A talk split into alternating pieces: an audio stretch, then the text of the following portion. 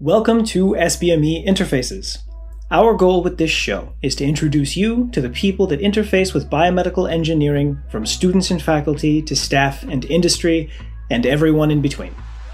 BME is a broad field that encompasses so many different perspectives, journeys, skill sets, and backgrounds, and we are excited to share them all with you. Today we are interfacing with Ubaka Ogbogu. He's an associate professor in the Faculty of Law and the Katz Research Fellow in Health Law and Science Policy at the University of Alberta. He's recipient of many awards, including the Confederation of Alberta Faculty Association Distinguished Academic Early Career Award. That's a mouthful. And he became a Pierre Elliott Trudeau Foundation Fellow in 2020. Uh, he holds a doctorate in law from University of Toronto, a master's of law from University of Alberta, and undergraduate degrees in law from University of Benin, Nigeria, and Nigerian Law School. His work is focused broadly on the ethical, legal, and societal implications of novel and emerging biotechnologies and associated research. He has been involved in many prominent national and international biotechnology policymaking activities and writes and comments frequently in popular press on matters related to impacts of biotechnology science on society. Welcome, Ubaka. Thank you. Great to uh, be with you guys. Uh, so I'm I'm really excited to, to speak with you. I have uh, I have uh, researched you a ton uh, in preparing for this uh, this interview. So uh, for me, one of the most interesting things is the these last 14 months, they've exposed tons of broken systems, instability in systems across so many sectors and fields, and not to mention a lot of hard truths that everybody needs to be facing right now. So how has this impacted your work as an academic, as a lawyer, as an advocate? Uh, much like everyone else, it's it's had um, a massive impact, and I think the the biggest impact has been that has shifted um, me and my work away from the things I normally do to focusing on how the pandemic affects uh, health policy and healthcare in general. Uh, and I think it's very difficult uh, at this time not to be to stay unconcerned about what's going on around us, especially for someone like me, given my interest and the field that I work in. Uh, it became uh, absolutely uh, critical uh, for me to to shift my work and and how I disseminate that work towards uh, helping keep the the public informed about about health policy matters. I also have a background in in uh, the history of vaccination. That's what I did for my PhD. Huh. plus, I I study emerging biotechnologies, and as as you know, that's been uh, critical in in pandemic management in terms of the development of these vaccines, uh, but also some of the issues that uh, were in many ways ignored uh, prior mm-hmm. to this pandemic, things around uh, social uh, inequities and social determinants of health and how we ignore that, things around global justice uh, in terms of the distribution of the benefits and burdens of biotechnology. All of those things came to the fore in this pandemic. They became front and center in terms of how we think about uh, who's bearing the burden of the pandemic, as well as who uh, stands to benefit from the discoveries, uh, especially the health uh, biotechnology discoveries like vaccines that we, we've we now have to try to counter the pandemic. So on both sides, in terms of the benefits and the burdens, there's a ton of issues that have come up that fit right into my expertise. So it's it's a shift for me, but not a radical shift. Uh, these are issues that I've always been interested in. Uh, I, I would say more, it's more of a, uh, an opportunity to then concentrate on just talking about those issues, but also helping the public uh, and policymakers to some extent understand how to navigate these issues. Has there been any specific big takeaway for you in terms of those opportunities? Like you're like that right there. I think this is what we should focus on. Uh, how we keep making the same mistakes over and over again. Yeah. That's the big takeaway for me. Um, and I, I, think, I think we're doomed to that kind of sort of cyclical uh, failure when it comes to to dealing with things like this. Pandemics are not new.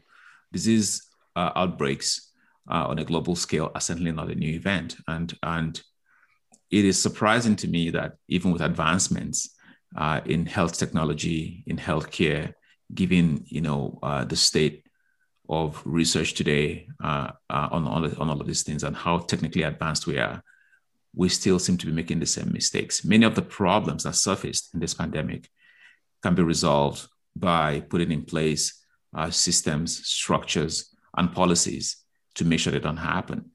Uh, in fact, mm-hmm. The, the WHO, uh, as you may know, commissioned an independent inquiry into how the pandemic was handled. Uh, that was chaired by the, the former president of uh, Liberia. Uh, and they just released their report, and the conclusion was we we could have prevented this if we actually learn from our mistakes, if we learn from past pandemics, if we put processes in place, systems in place to to prevent it. I think, uh, like for example, having systems that that uh, monitor the the the likely outbreak of zoonotic diseases. You know, uh, uh having those systems in place in, in many of the hotspots where we know diseases come from would have been very uh, helpful. But as you may have heard, the United States uh, closed down one of those centers uh, in in China just before this happened. So so I think that for me has been the big takeaway, just um, how we tend to not learn from our mistakes.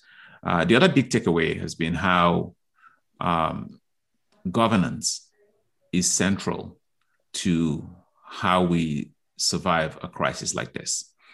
Mm-hmm. Um, even if we have systems in place and policies in place, we need to have good governance uh, that goes along with it, uh, and we need to be able to, uh, uh you know, have persons who manage those systems who can uh, use the right mechanisms, apply science when where science is needed, uh, and be able to sort of balance all the factors, the complex factors that go into managing a pandemic. And I think there, there's been, as we've seen, uh, deep contrasts in governance styles in different regions, uh, and that has affected outcomes in terms of uh, success or failure with with the pandemic.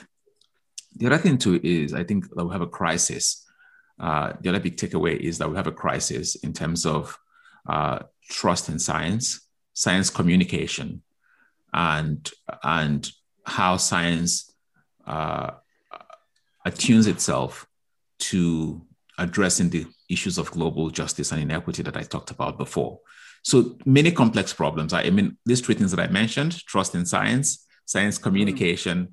and science as a as a tool for achieving global justice and and uh, fairness, you could spend, you could do three podcasts on, on, on those topics. yeah. They're massive topics, but but it, I, have I've come to realize how science is intimately tied to um, successful outcomes uh, in in terms of things like this, and how if we don't handle the science right, or we don't handle the communication of science right, or the we, we reach a situation where people don't have trust in scientists and in the science that they that they, that they produce or develop, then you know we might as well just close shop and, and go away because uh, we're not going to achieve much in terms of success.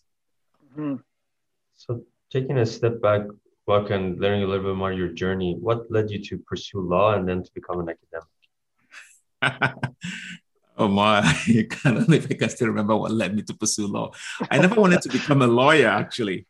Um, I I grew up in Nigeria, uh, and the the time to make a decision about what you want to be in life uh, happened too early. Uh, as, as in Nigeria, you have to make that decision after high school mm-hmm. uh, because law is a professional course, as everyone knows. But you go into law school directly from high school. You go into everything directly from high school, and I think I was. 16 or 17 at a time, and certainly not uh, a time when you should be making decisions about what you want to be in life. Um, uh, but I, you know, I, I remember having a conversation with my dad where uh, that question was asked, and I, I, think I said something along the lines of, "I, I want to study classics." Um, I didn't even know what classics was at the time; it just sounded very cool. Yeah, yeah. Uh, and he said, "Well, you you know, you should probably think about not doing that because you're going to probably die poor. you should study classics, which is funny because he's a he's an English uh, slash history uh, teacher. He teaches high school. Um, uh, I suppose he felt, you know, I'm poor. You don't have to be poor. So, so uh, it was then a choice between um, engineering or medicine or something. And I'm like, no, I'm not. I'm not gonna go for that. How about law? Uh, law came up. I'm like, sure, let's let's go with law. So that's how I went to law school. I went to law school at 17 years of age. Uh, not entirely sure why I was there. And you know, as you as you get you know involved in something, you start to pick up on the culture, the language, uh, and then it starts to make sense to you. I have never really considered why I became anything. Uh, I think through life, I've just sort of gone from one thing to the other, just because you know that's what I now have skills for and I'm trained for. Uh, and I've never really stopped to ask myself that question. But that's that's how I became a lawyer. that's that's my journey to becoming a lawyer. There's no so, so no grand plan or no, you know, when I was five, I knew I was going to be a lawyer. It just happened by accident, really.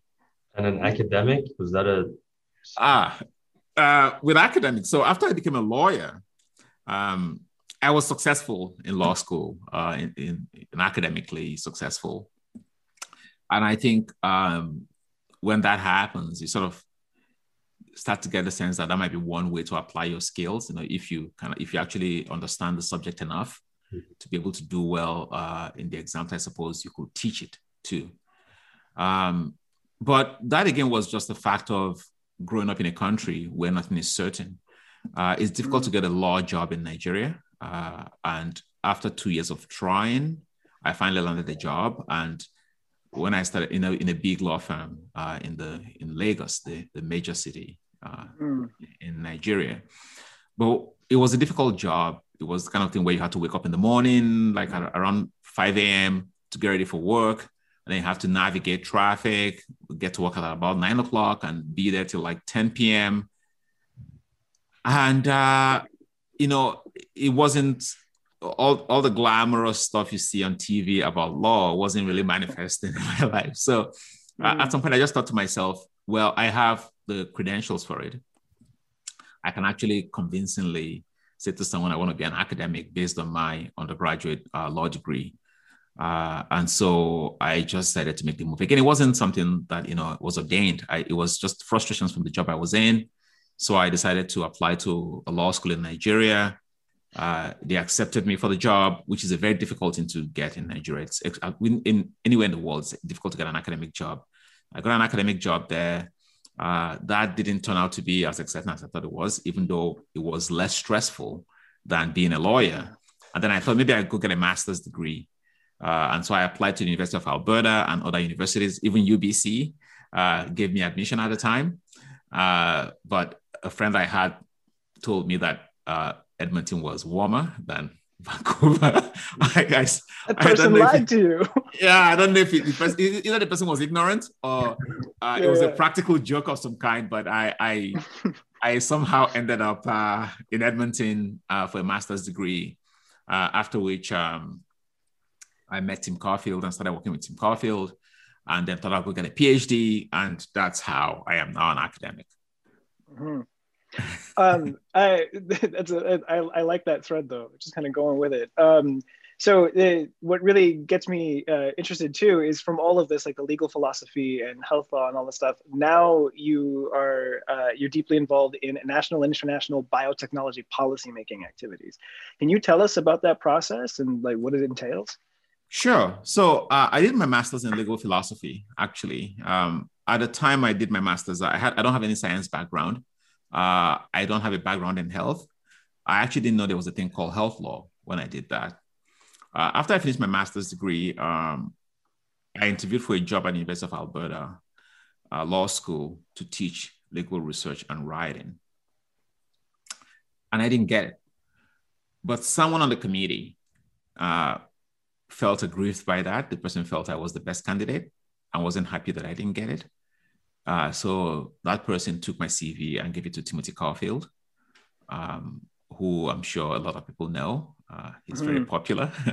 uh, so I, I, met with Timothy Caulfield and uh, uh, we had like a 10 minute chat and we just we just hit it off. Um, I think we talked about the Beatles. Uh, we had like a debate about the Beatles or the Beach Boys, who was better. and he said, mm. okay, sure, come come work for me. and he had a grant at the time that was a stem cell network grant uh, to look at ethical, legal, and social issues around stem cell research. And that was my first foray into the world of health law and science policy, uh, working on that grant. But I became really intrigued by it. Uh, and I, after working with Tim for about three years, I decided to pursue a, a doctorate in the field of health law. But the, thing about working with, with Tim uh, and the rest of the team at uh, the Health Law Institute at the University of Alberta is that uh, our work uh, is not focused on just uh, uh, studying issues and publishing in peer-reviewed journals. We kind of think of it the same way that that um, you can think of sort of the the bench to bedside approach mm. in in research and development uh, around what you guys do. So it starts with you know you get a grant to study an issue, you you then uh, study the issue, and we use a variety of methods to study these issues. Um, we we use sort of black letter law approach. You know, you're reading books, you're analyzing them. Uh, we use uh, empirical methods, so we do quantitative and qualitative analysis, uh, content analysis of of uh, newspapers. We do public opinion research to determine what public attitudes are around biotechnology. Uh, but more importantly, we also do a lot of uh, uh policy engagement work. So this is where you bring together uh, uh, other academics, scientists, and policymakers in workshops or conferences. We actually consider consider that to be part of our our suite of tools that we use to study the issues we study. And those policy engagement activities uh, expose you very quickly to the community. It exposes mm. you very quickly to, to scientists working in the field who you learn a lot from about what they actually do. Uh, there's a there's a cross pollination and, and, and collaboration that happens in that process. It introduces you to policymakers. Uh, it gets you into the right rooms, uh, and and in doing that, uh, I think the process just organically evolves into uh, involvement in national and international policymaking. Uh, because it's a mod, it's a tool that we use in our toolbox to, to solve, uh, to research and solve problems.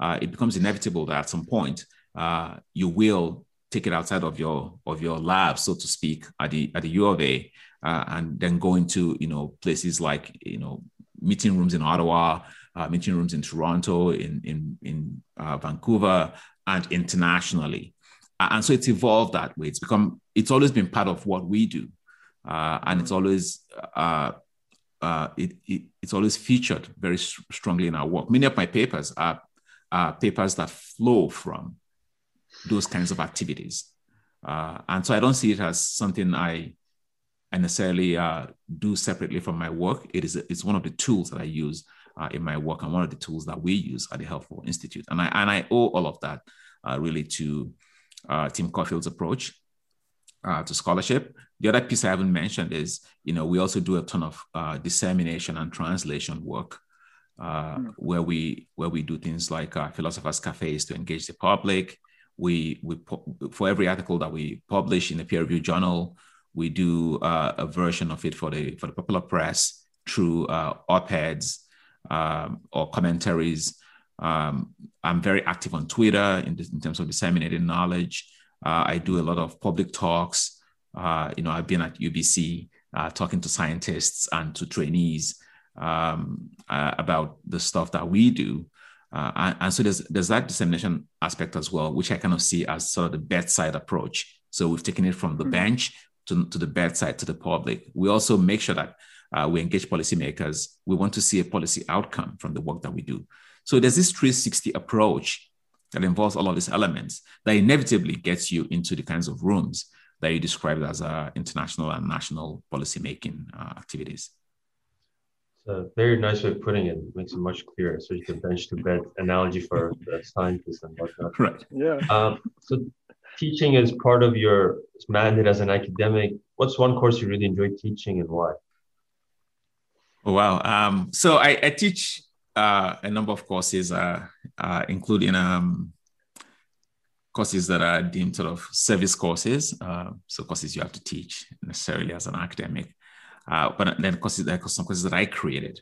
Uh, and I think I enjoy the ones that I created more, obviously, because I created them. I teach a course called jurisprudence, which is legal theory, but with a focus on law and science. Uh, and, and, the focus of the class is on how law and science, as two very powerful institutions in society, how they interact, how they collaborate, and how they contest for authority, uh, for, for societal authority. uh, when when they interact and engage with one another. Uh, it's a course where I I teach things like um, how do you do classification in law versus how you do do classification in science. Uh, how do we how does law respond to novel and cutting edge technologies that raise uh, societal issues or social issues uh, or ethical and moral issues. Uh, I teach things around um, what do we do with questions of dystopia created by science. Uh, we, we look at things like uh, genome editing and the implications of that, assisted reproduction and implications of that. we, we talk about uh, the science of the future and the science of the past. What can we learn from the science of the past, and what does that tell us about how the the the the, um, the institution of science functions, and does the way it function have anything in common with the way law functions as an institution? Uh, one of the things I like I talk about in the class is about how science is uh, forward-looking and based on the idea of revision. Uh, it revises itself, and you know uh, a mistake in science is not necessarily fatal uh, somebody found out about a mistake and they can fix it uh, by doing studies to you know make sure that they verify what's gone on and make, making sure that studies are can be replicated and things like that. And the law often is backward looking. Uh, just generally speaking it tends to look back. There's something we call precedent in law which is the idea hmm. that if it's been decided before you just simply ask what was there before. Uh, even though that, that in many ways is an overgeneralization because the law also at least in canada uh, the metaphor we use is that the law is a living tree uh, and it's always growing and getting new branches and, and new flowers and new and new roots and all of that stuff. So, so this interaction between the two institutions, trying to define how they are and how they, they work with one another. I have to say it's my favorite course to teach, uh, just because it's central to what I do. Uh, it's a course where um, what we do is think through the problems I invite the students to think with me through the problems and issues and, and this engagement. Um, students uh, also get to uh, do fun things like, uh, you know, we we we watch sometimes we watch a video, um, so we watch Gattaca, for example, and and comment on the implications of Gattaca, uh, or watch uh, um, um, uh, I forget this uh, Black Mirror on Netflix. Yeah, yeah, we watch episodes of Black Mirror and we talk about it as well. Uh, but the students also get an opportunity to to uh, write essays and reflections on their own thinking about how these two institutions uh, collaborate or contest for authority. So it's by far my favorite course to teach uh, because you know it's very um, uh, it, it's it relates to what I do and it, it is a course that uh, I can I, I, own and I can revise and and introduce new topics. Uh, I, I, quite enjoy teaching it. But I, I mean, I, mean, I like teaching. I, I, enjoy teaching every course that I teach. But that one has to be my favorite if I have to pick one. I would want to take that course. That sounds yeah, it's interesting. yeah, um, you you spoke about uh, the communication side of science, um, and uh, it's something that's deeply important to me. Uh, it's that's that's sort of my side of stuff. I think you're really active on Twitter. Um, my what makes me curious about this though is um, when you bring those all those elements together, like the policymakers and and uh, into these workshops, how do you find um, uh, the sort of uptake from the policy side of things? Like, do you find that they're like deeply interested in it? Do you find that they're they're taking it on board? Like, how is that process? Yeah, um, I have to say it's it's one of the best things about the work that we do. Um, the community is always very engaged and always uh, attentive to this um, multidisciplinary, multi-institutional context that we find ourselves in in these workshops. People actually come in there uh, with a willingness to do uh, three things. I think the first is um, listen. The second is communicate in a language everyone can understand, and the third is to take something away from it and turn it into action.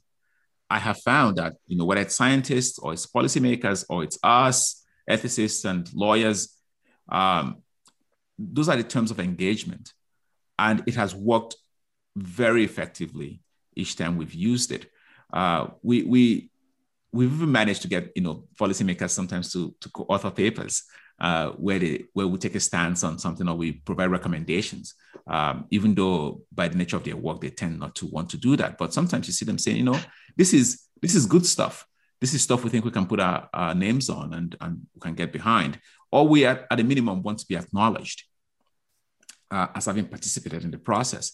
These workshops that we've done have led to you know uh, numerous sort of policy recommendations that I've uh, I've had some uptake. Uh, you know, I, I, I, can I can go into examples now, but we've had some success with policymakers taking this back and saying, you know, um, now here's the policy perspective based on what we've heard. Right? It may not be what we recommend, but at least they've considered what we recommended in reaching their own decision uh, as to what the policy should be. So, so it's been. I, I will say everyone comes to the table uh, with a willingness to listen, engage in in a way that everyone uh, that can, can develop a common language, uh, but also take away something that allows us to feel like this has not just been a process of getting together, eating, you know, whatever hotel breakfast, uh, and and going for drinks. So so yeah, it's it's it's it truly is um, for me a really great experience and a great way of doing work.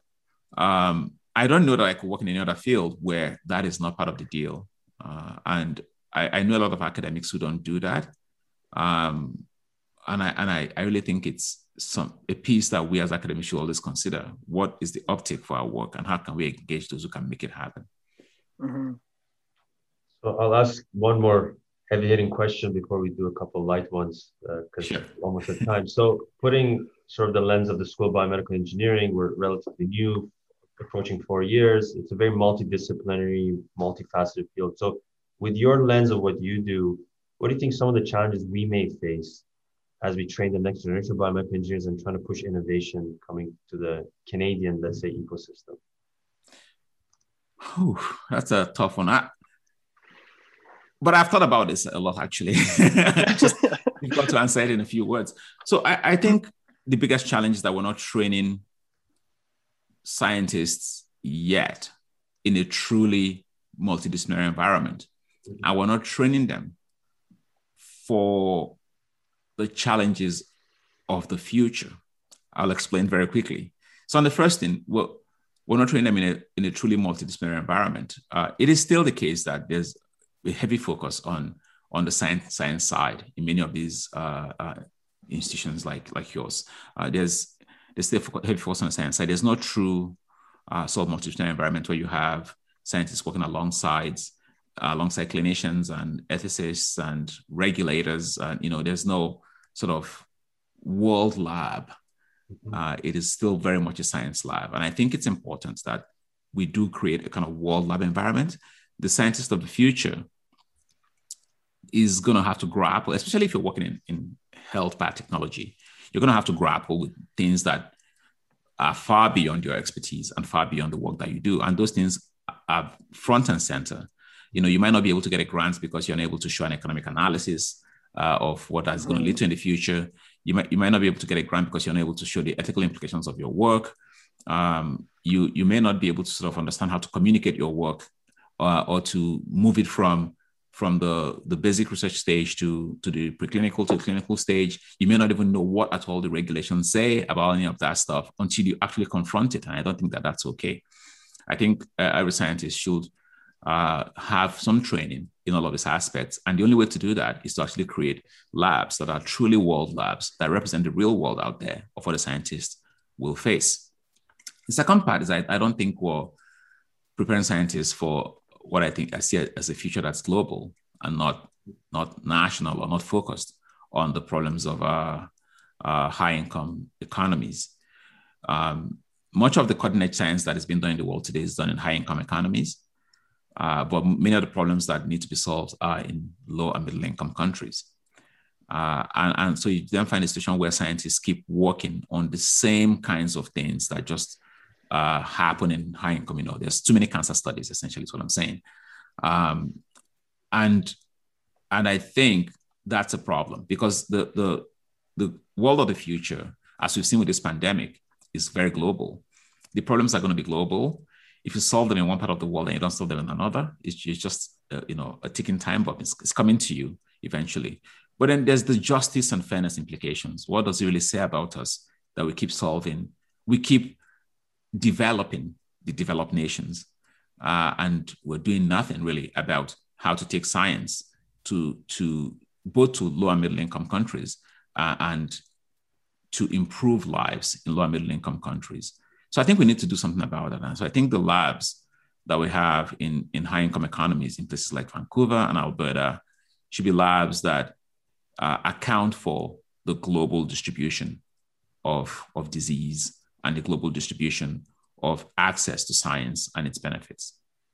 Sure. How you achieve that is a different question, but that's you need to flip the mindset of impact is not monetary impact; it's lives that you impact. Right. We can do yeah. that. We'll go along.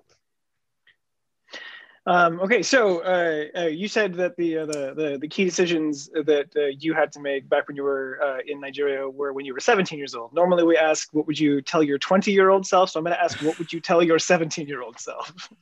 Uh,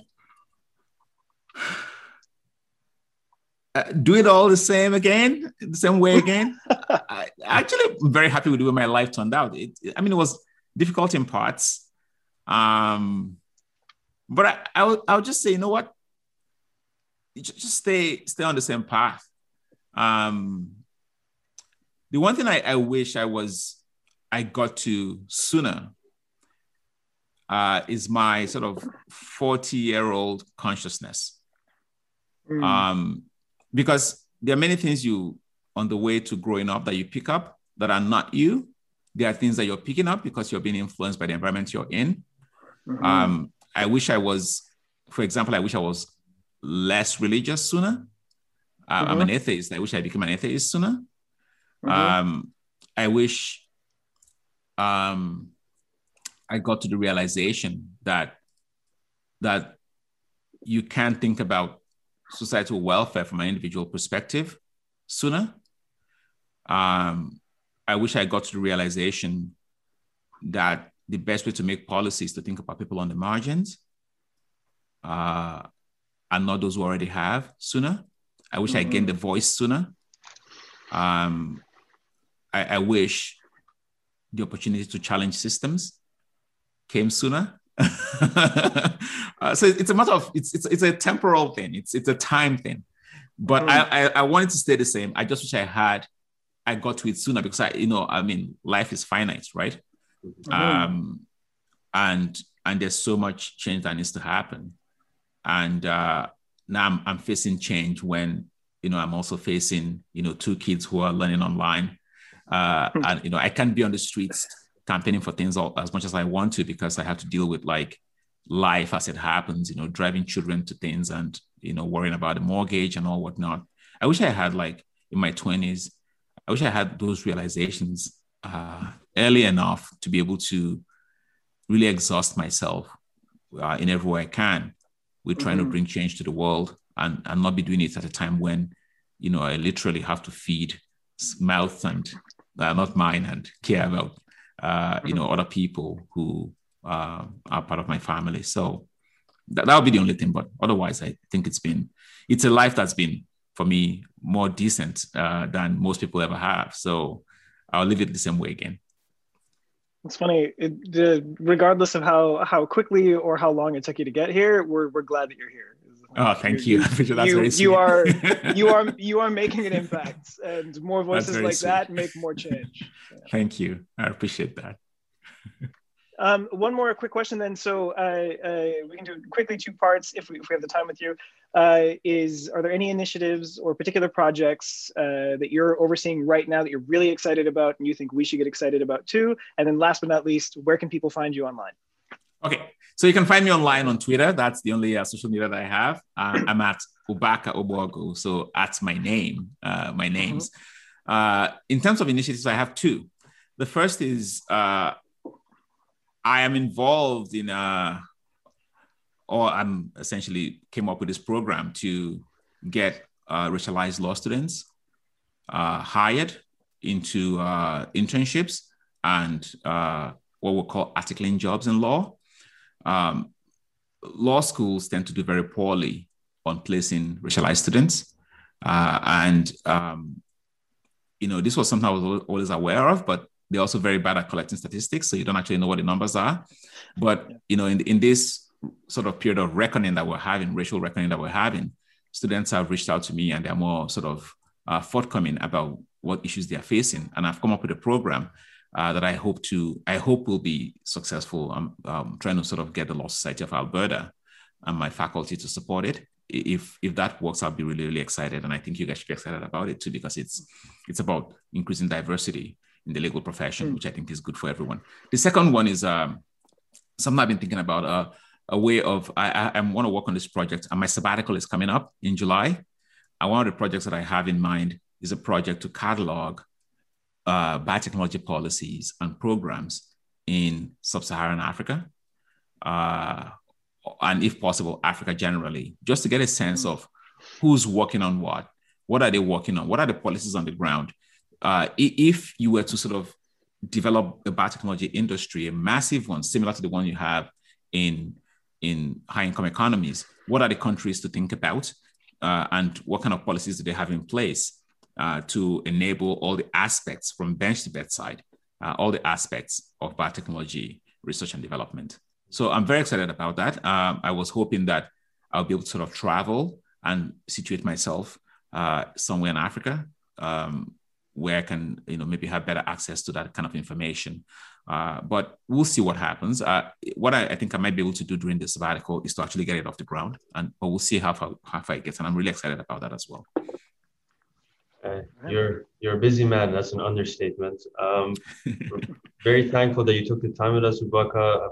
I've been following you closely. I've met you a few years back, and it's always a pleasure. And hopefully, we can see more of you. And again, good luck with everything. Thank you. I'm sure. I'm sure we'll, we'll, I'll see more of you guys. Um, I'm sure I'll be in Vancouver at some point when we can travel again. But this has been great. Thank you, guys. Thank you.